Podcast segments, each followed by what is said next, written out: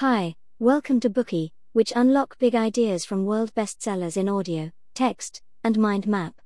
Please download Bookey at Apple Store or Google Play with more features. Get your free mind snack now. Today we will unlock the book The 5 Dysfunctions of a Team, a leadership fable. In today's competitive market, we often see companies equipped with cutting edge technology, more capital, and better talent still falling behind their competitors in terms of revenue and customer growth. Likewise, the imaginary, Silicon Valley based software company presented in this book, Decision Tech Incorporated, boasts an accomplished, prestigious executive team and an impeccable business plan. Yet two years after its founding, the company is on the verge of bankruptcy. What has led to its failure? Can the company be revived and how? These and more questions are answered in this management tale. True to the literary tradition of the fable, the author uses the tribulations of fledgling CEO Kathryn Petersen, tasked with saving the company before it's too late, to explain the five dysfunctions that can make even the best teams ineffective, and how to overcome them.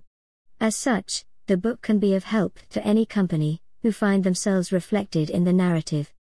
It shows that the process of building an outstanding team that can really make good use of the company resources, while not easy, is not too complicated either.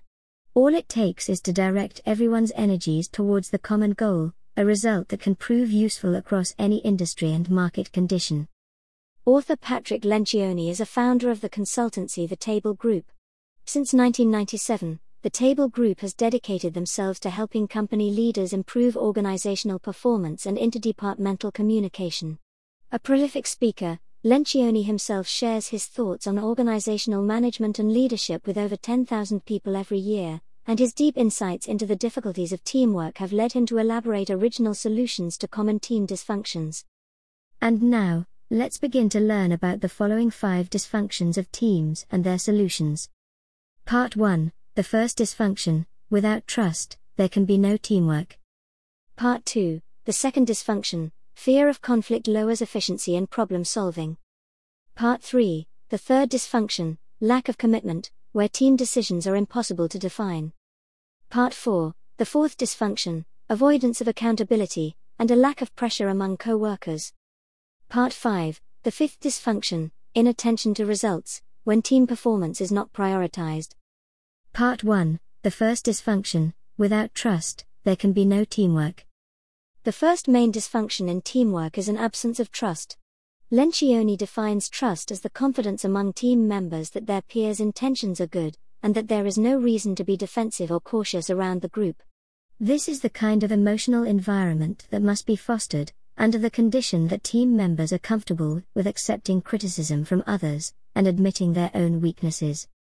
That said, letting people admit their own mistakes and weaknesses is somewhat against human nature, that tends to prevent people from exposing their vulnerable side to others. Human beings are naturally insecure, and worry that someone might exploit these weak spots to damage them. Only in very close and trusting relationships are we comfortable enough to admit our mistakes and weaknesses. Consequently, in most teams exists some degree of mistrust. Lencioni believes that an absence of trust is the most basic and most important obstacle affecting teamwork. It manifests in different ways, Team members might conceal their weaknesses and mistakes from one another, avoid asking for help or providing constructive feedback. They may jump to conclusions about other people's intentions and attitudes without attempting to justify them, thereby holding grudges or being afraid of meetings, and finally find reasons to avoid spending time together. In the book, Shortly after the imaginary new CEO Kathryn Petersen enters Decision Tech, she discovers that the company executive team hardly ever truly communicates during meetings. Instead, team members often work separately on their own tasks. For example, Chief Technology Officer Martin Gilmore uses his laptop to check emails or do his own work whenever he feels like it.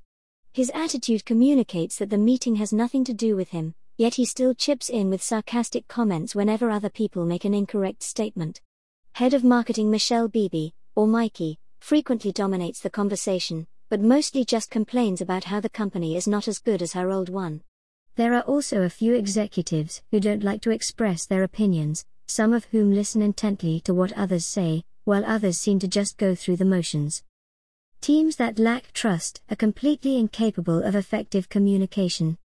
To communicate, they have no choice but to hold meetings, yet, even when gathered around a table, nobody communicates efficiently.